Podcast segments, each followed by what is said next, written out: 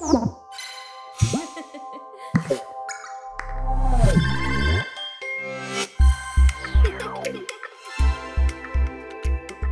náruči prvního československého prezidenta Tomáše Garika Masaryka se Eva Neugbauerová ocitla jako tříletá. Fotografie, která vznikla v červnu 1928 během prezidentovy návštěvy Žďáru nad Sázavou, se stala jedním ze symbolů první republiky. Deset let po jejím pořízení posloužila jako předloha jedné z nejslavnějších československých známek. Když půl roku po Masarykově smrti známka vyšla, stala se z Evy na chvíli svým způsobem celebrita. Válka a nástup komunismu převrátil její život na ruby. Už jako provdaná Eva Haníková emigrovala v roce 1950 na západ. Nyní její 98 let je v obdivuhodné kondici a na své slavné setkání s TGM bude vzpomínat ve speciálním podcastu Chitcast k nové fotografické výstavě ČTK prezidentské okamžiky. Paní Evu, jejího syna Ladislava, zdravíme do Kalamazu v americkém státě Michigan. Dobrý den. Dobrý den. Dobrý den, pěkně vítám a jsem ráda, že vás vidím, dámy. Rozhovor přes oceán povede studentka žurnalistiky na Fakultě sociálních věd Univerzity Karlovy Eliška Bervidová. Dobrý den. A šéf-redaktorka zpravodajství ČTK Radka Matesová Marková. Dobrý den. Setkání s prezidentem Masarykem už jste popisovala mnohokrát, obzvlášť potom od roku 2000, kdy vyšla reedice té slavné známky. Přesto vás o to poprosíme ještě jednou. Jak to tedy v roce 1928 ve Žďáru nad Sázavou bylo? Prezident Masaryk přijel do Žďáru a teď se tam chystala velká, velká sláva, přivítat ho a spousta lidí se schromáždila na náměstí. Maminka a já jsme obě byli oblečený do kroje, kijovského kroje. Kijovský kroj byl v naší rodině populární z nějakého důvodu. Já jsem byla malá, byly mě tři roky, ale babička pro mě udělala kroj taky. Já si vzpomínám, že jsme tam stáli pod tribunou, bylo všude spousta lidí, spousta hluku a tam vedle nás zrovna byla skupina eh, dětí z obecné školy a ty byly strašně hluční a s nima byl pan řidicí Jindra. Za chvíli pan řidicí k nám přišel a mluvil s maminkou. Jestli bych šla nahoru na to podium a podala kytičku tomu starému pánovi. No já jsem to udělala. Podle toho, jak mě moji rodiče říkají, tak mě to dalo dost práce na tu tribunu vyšplhat se po schodech ale dostala jsem se tam. A samozřejmě byly mě tři roky, byla jsem malá a tak mě to připadalo, že všechny ty pánové tam jsou starý. Tak, tak eh, jsem z toho byla poněkud v rozpacích, ale pan prezident si mě všimnul. Tak jeden z těch představitelů ze Žďáru, jeden z městské rady, um, údajně mě zvednul a panu prezidentovi podal tak z toho tenhle ten obrázek. A já vím, že se mě pan prezident ptal, jak se jmenuju. A kde mám maminku? Já jsem se snažila jí v tom davu najít a nenašla. Ještě na leda, co se mě ptal a bylo to tak jako docela příjemný. Byl ke mně hrozně vlídnej, hrozně hodný. A mně se to líbilo. A, ale viděla jsem taky tu kameru, která ten obrázek udělala. A na to si vzpomínám, taková s varhánkama. Ten eh, fotograf byl přikrytý dekou. Tak takhle vznikl ten, vznikl ten obrázek. A pokud vím, tak to hrozně dlouho nebylo známo, kdo to vlastně byl, ten fotograf. Ano, to je pravda. Uh, to jméno toho fotografa se vlastně objevilo až v posledních letech, když eh, pořádek eh, v, ve fotoarchivu prezidentské kanceláře udělalo Národní muzeum. Takže tím autorem je pan Janoš Rámek, který byl dvorním fotografem prezidenta Masaryka ve 20. a 30. letech. Dneska už jeho jméno známe. My vám moc krát děkujeme za to, že jste vysvětlila ten kijovský kroj, protože já vám prozradím, že my tady ten rozhovor budeme vysílat v samém srdci Moravského Slovácka, odkud ten kroj pochází, v Uherském hradišti, Kijov je hned vedle, eh, takže aspoň víme, jak to s tím krojem přesně bylo. A já bych se vás teďka ráda zeptala, co jste prožívala o deset let později, když v březnu 1938 ta slavná známka vyšla. Eliška ještě teďka ukáže na kameru aršík se známkami, na kterých to je. moji rodiče byli tím nadšení a divili se. Já ani tak moc ne, poněvadž já jsem byla zvyklá na ten obrázek hledat kde vidět. Na pohlednicích a dokonce jedna banka to měla ve svých chladních knížkách. Teďka v, v tom roce 38 mě bylo 13 let a já jsem začala chodit do gymnázia a já jsem byla najednou středem pozornosti. Dovede si, si představit na gymnáziu, ty moji spolužáci a všechno tohleto. Někdo mě to záviděl, někdo si ze mě dělal legraci.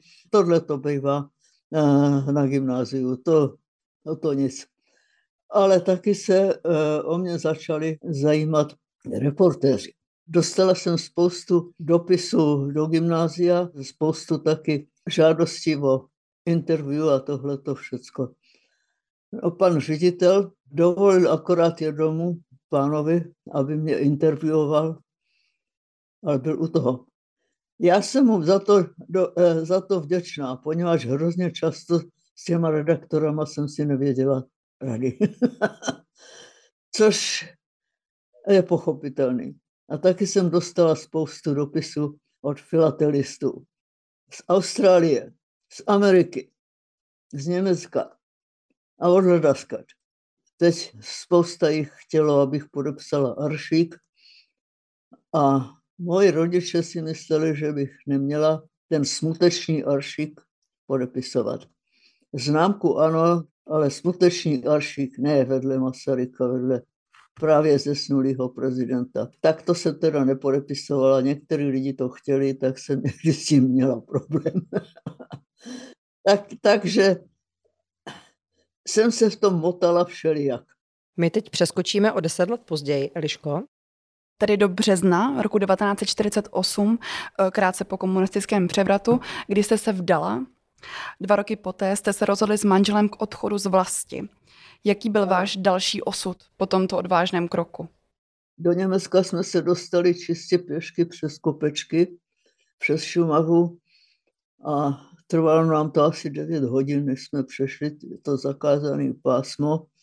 Potkali jsme bavorskou pohraniční stráž a ty nás vzali eh, na policejní stanici, tam s námi udělali hm, report a poslali nás do Norimberka. Tam jsme nějaký den byli, a, ale pak jsme skončili ve Frankfurtu nad Moharem. Měli jsme celkem štěstí, já bych řekla, já jsem dostala ve Frankfurtu práci uh, dřív než, uh, oh, během dvou týdnů, necelých dvou týdnů.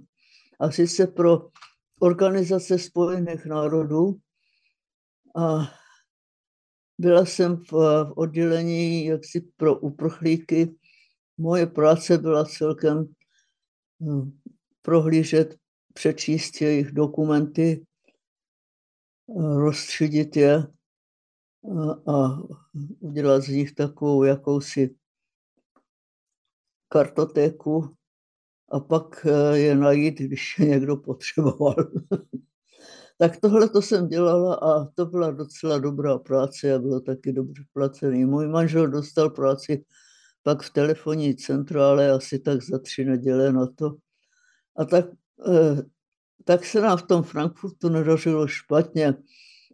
Měli jsme celkem na to, aby jsme eh, si najali jednu místnost v takovým polorozbitým baráku, byl rozbombardovaný tak na půl, ale docela se nám v tom roce dobře žilo. Během té doby jsme se starali taky, aby jsme se sami dostali přes moře.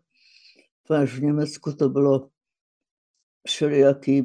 My jsme se snažili tenkrát o Austrálii, Kanadu a Ameriku. A s Amerikou to vyšlo. A celkem dosti, eh, dosti rychle. Třeba, že Amerika tenkrát nebyla Eh, moc otevřená imigrantům. Eh, přijímala jich velice málo, ale nějaký přijímala a, a byly na to dosti přísní, aby ty imigranti se dokázali uživit docela určitě. tak tohle z toho, ale my jsme zřejmě kvalifikovali, tak nás přijali. A tak jsme odjeli do Ameriky asi tak za rok eh, na to. V rozhovorech, které jste dosud poskytla, mě zaujala otázka eh, ženské emancipace, kterou jste po příchodu do Ameriky taky musela řešit. Eh, asi stojí za to připomenout, že první ženou v čele americké diplomacie byla o několik desetiletí později s hodou okolností pražská rodačka Madeleine Albrightová, která odešla do Spojených států ve stejné době jako vy. Jak moc složité bylo v té době prosazovat rovný přístup k ženám? Tenkrát eh, ženy celkem nepracovaly. Nedá se říct, že nedělali vůbec nic. Já vím, že jsme tenkrát někdy na na začátku let 50., kdy jsme přijeli, udělali jsme si výlet do Washingtonu a tam nám říkali, že eh, v Senátě je jedna dáma, jedna dáma a to byla velká věc. Taková určitá emancipace uh, začala až tak uh, v polovině let 60. Začalo se na ní pracovat, ale do té do doby tak moc nebyla. Ne. A takže já, když jsem přišla, tak jsem hleděla, abych našla místo, ale místo jsem našla. A sice pracovala jsem v bance, nebylo to nic velkého, tak jako třídit šeky, ale, ale bylo to místo a bylo docela dobře placený a tak, eh, tak jsem byla moc ráda. ale za rok na to jsme měli rodinu a tak jsem zůstala pak doma taky. A cítila jste vy sama nějak tu nerovnoprávnost žen, třeba v té práci? No tak uh, docela určitě. Tak v bance ty uh, ženy, vlastně většinou děvčata, tak dělali takovouhle pomocnou práci, jako třídit šeky. Tadyhle uh, tu skutečně tu finanční práci anebo jednat se zákazníky, to dělali páni. Tam teda tenhle ten rozdíl byl docela určitě. Vy jste později začala učit a uh, tato práce vlastně uh, představovala většinu vašeho života. Co pro vás učitelské povolání znamená?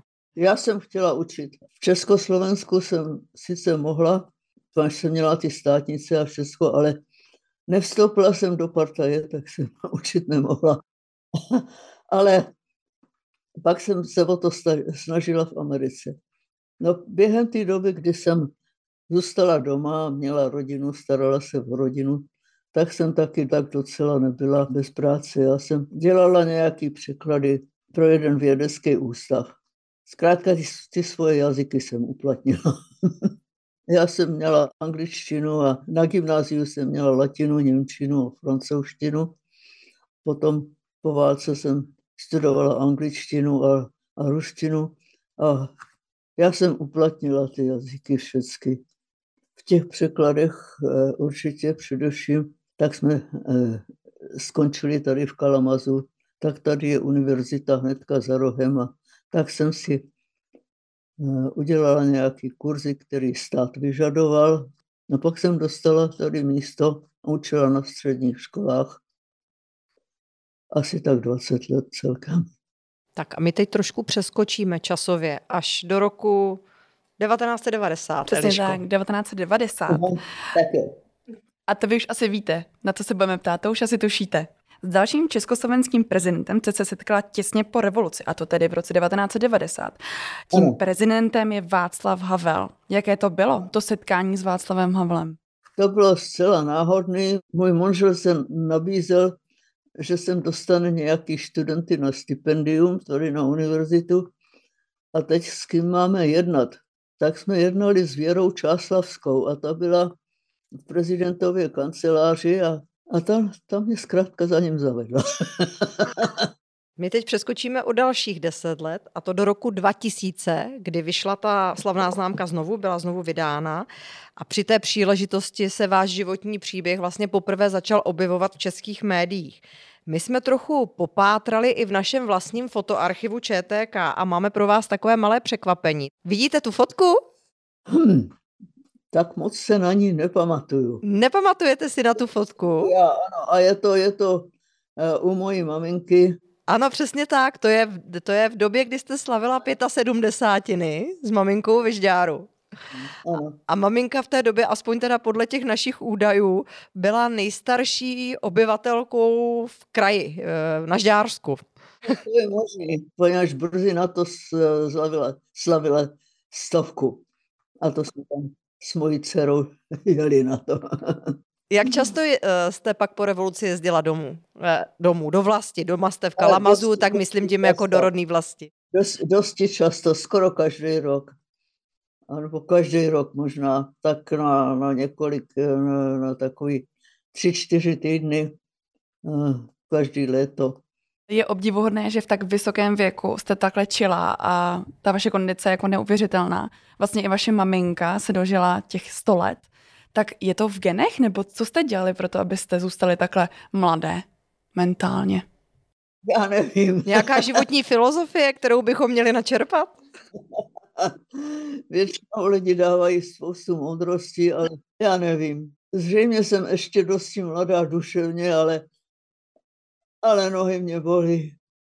No ale tak moc mě to nevadí. Pořád ještě ve, ve svém domečku bydlím sama a starám se o sebe a jsem moc ráda, že mám tadyhle syna a jeho ženu tak blízko sebe.